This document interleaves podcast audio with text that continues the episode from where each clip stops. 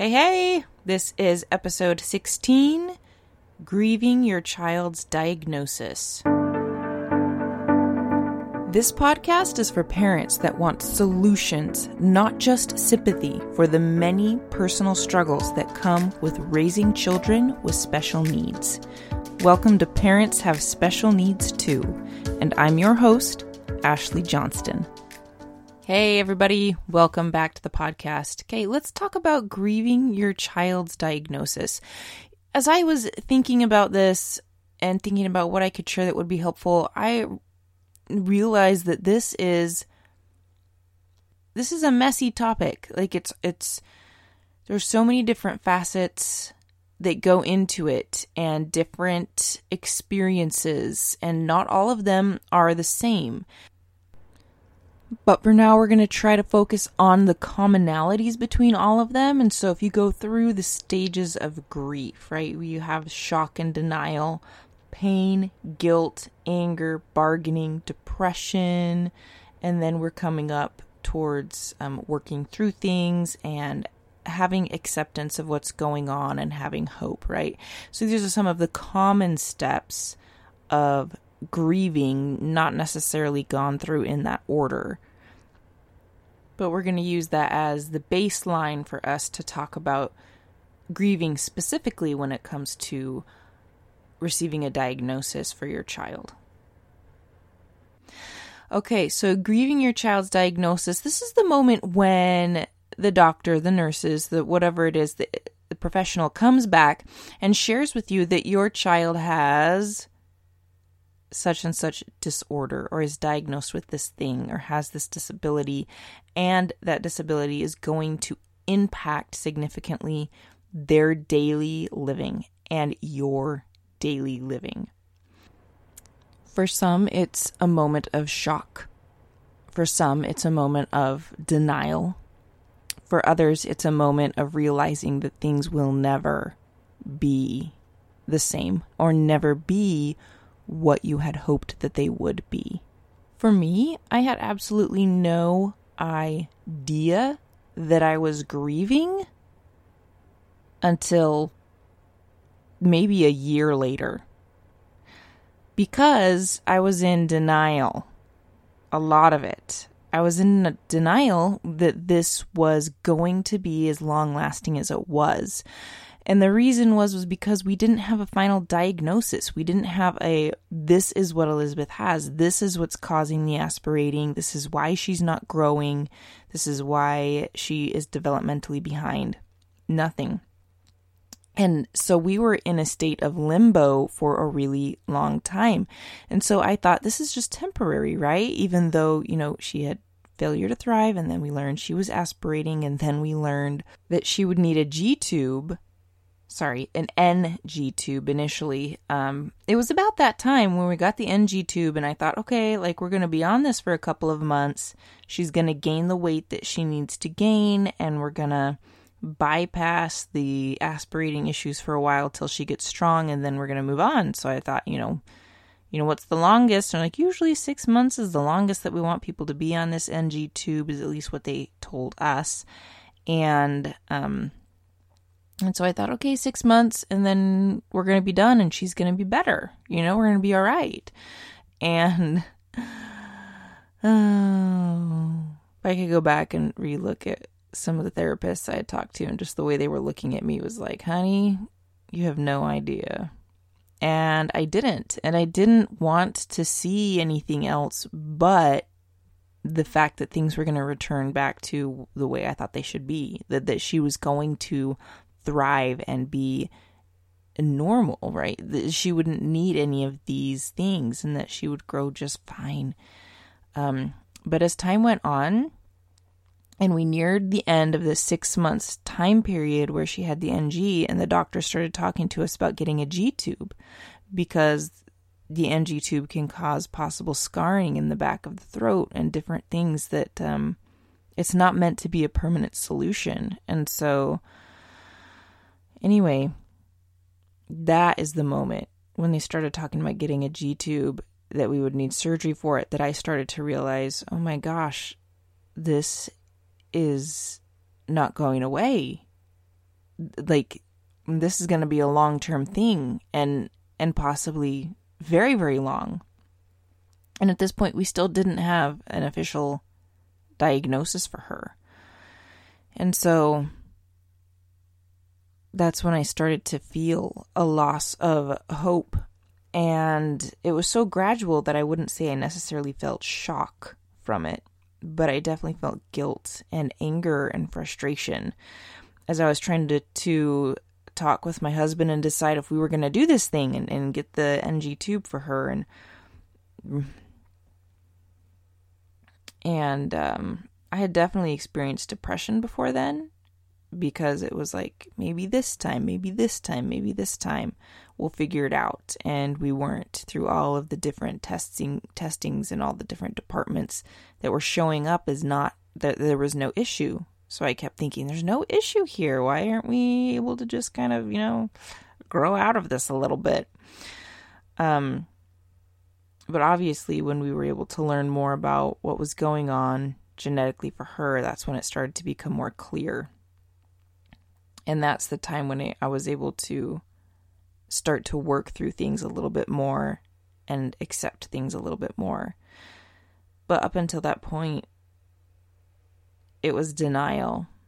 And then what I have found most interesting about grieving when you have a child with special needs is that the grieving is cyclical you don't just grieve once and then you're good. You grieve as your child develops. You reach new stages of grieving.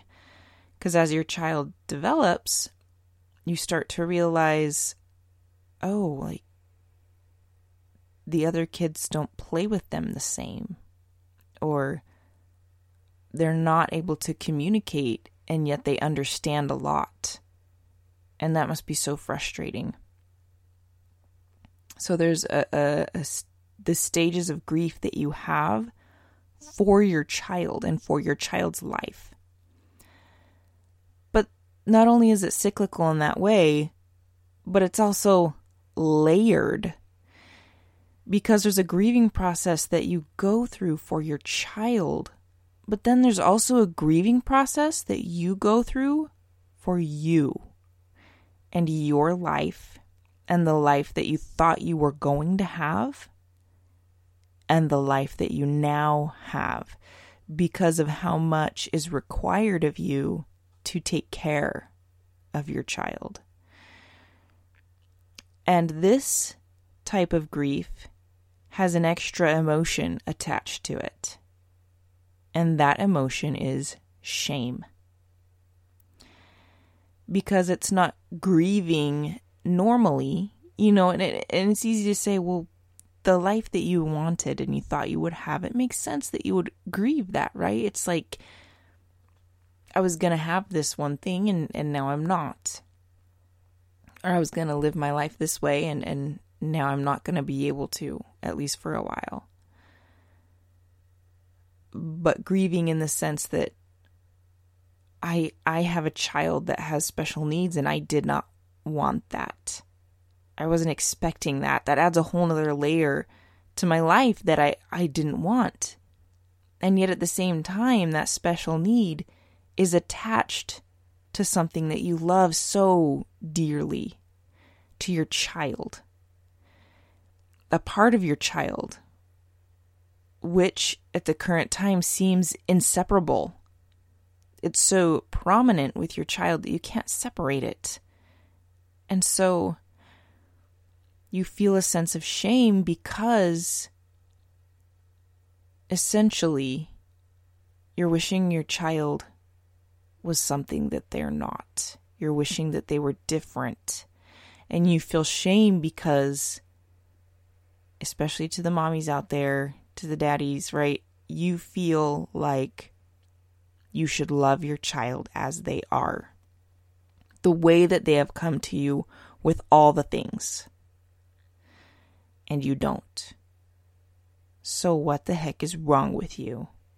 Right? That's the dialogue that goes in our mind. Like, what is wrong with me? I should just love them for who they are and the fact that I have them and the fact that they're alive. Like, there's so many wonderful things about this experience or just having them. So, why am I still so sad about this or angry or frustrated or in denial or all those things or depressed? I shouldn't be. Therefore, because I am, something must be wrong with me, and that's the shame, right? So, where do we go from here? Well, I'm going to reference my good friend Brene Brown.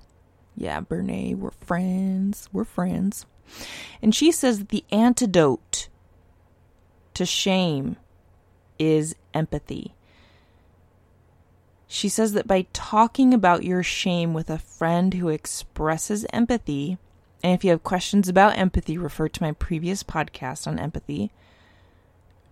That painful feelings cannot survive. She says shame depends on buying into the belief that you are alone. And let me tell you, friends, if you're listening to this podcast, I hope that you know by now that you are not alone. I know what it feels like to feel shame to feel like I'm a bad mom because there's aspects of my child that I don't want and even at times did not want my child. And I know that's not beautiful. It's the dark, deep places inside of ourselves that we want to hide from people, but that still affect us on the day to day. And so we got to put skin on it. And by skin, I mean you can talk to someone and someone you trust, right? And have that empathetic experience. Something that's going to be important is that you warn the person beforehand, saying, Hey, I don't want you to fix anything that's going on here. I just want you to listen, right? To help see and hear me and the experience that I'm going through. Giving a disclaimer like that is incredibly helpful for the person that's going to be listening and helping and providing the safe space for you to express how you're feeling and to have that kind of connection that empathy provides. If you're in a position where you're not able to find someone to empathize with, another great option is to process the shame meaning you're going to put skin on it. You're going to go into your body, figure out which part of the body is housing it, figure out how to create an image that connects it to the subconscious mind, feel it, communicate with it, and feel it as it moves through your body. Get it to a place where it's moving through your body instead of staying housed in your body. Because when we don't process our emotions, they stay with us, they stay in us and they shape the way that we see the world and ourselves. So, learning how to process our emotions and help them move through our body instead of stay in our body is really important for our emotional and mental and physical health. Thanks for tuning in today, you guys. I hope that you found something helpful as you continue on your journey of taking care of yourself and your child with special needs. Thanks for joining me today. I'll be back next Friday with another podcast. Make sure to subscribe so that you never miss an episode. Take care.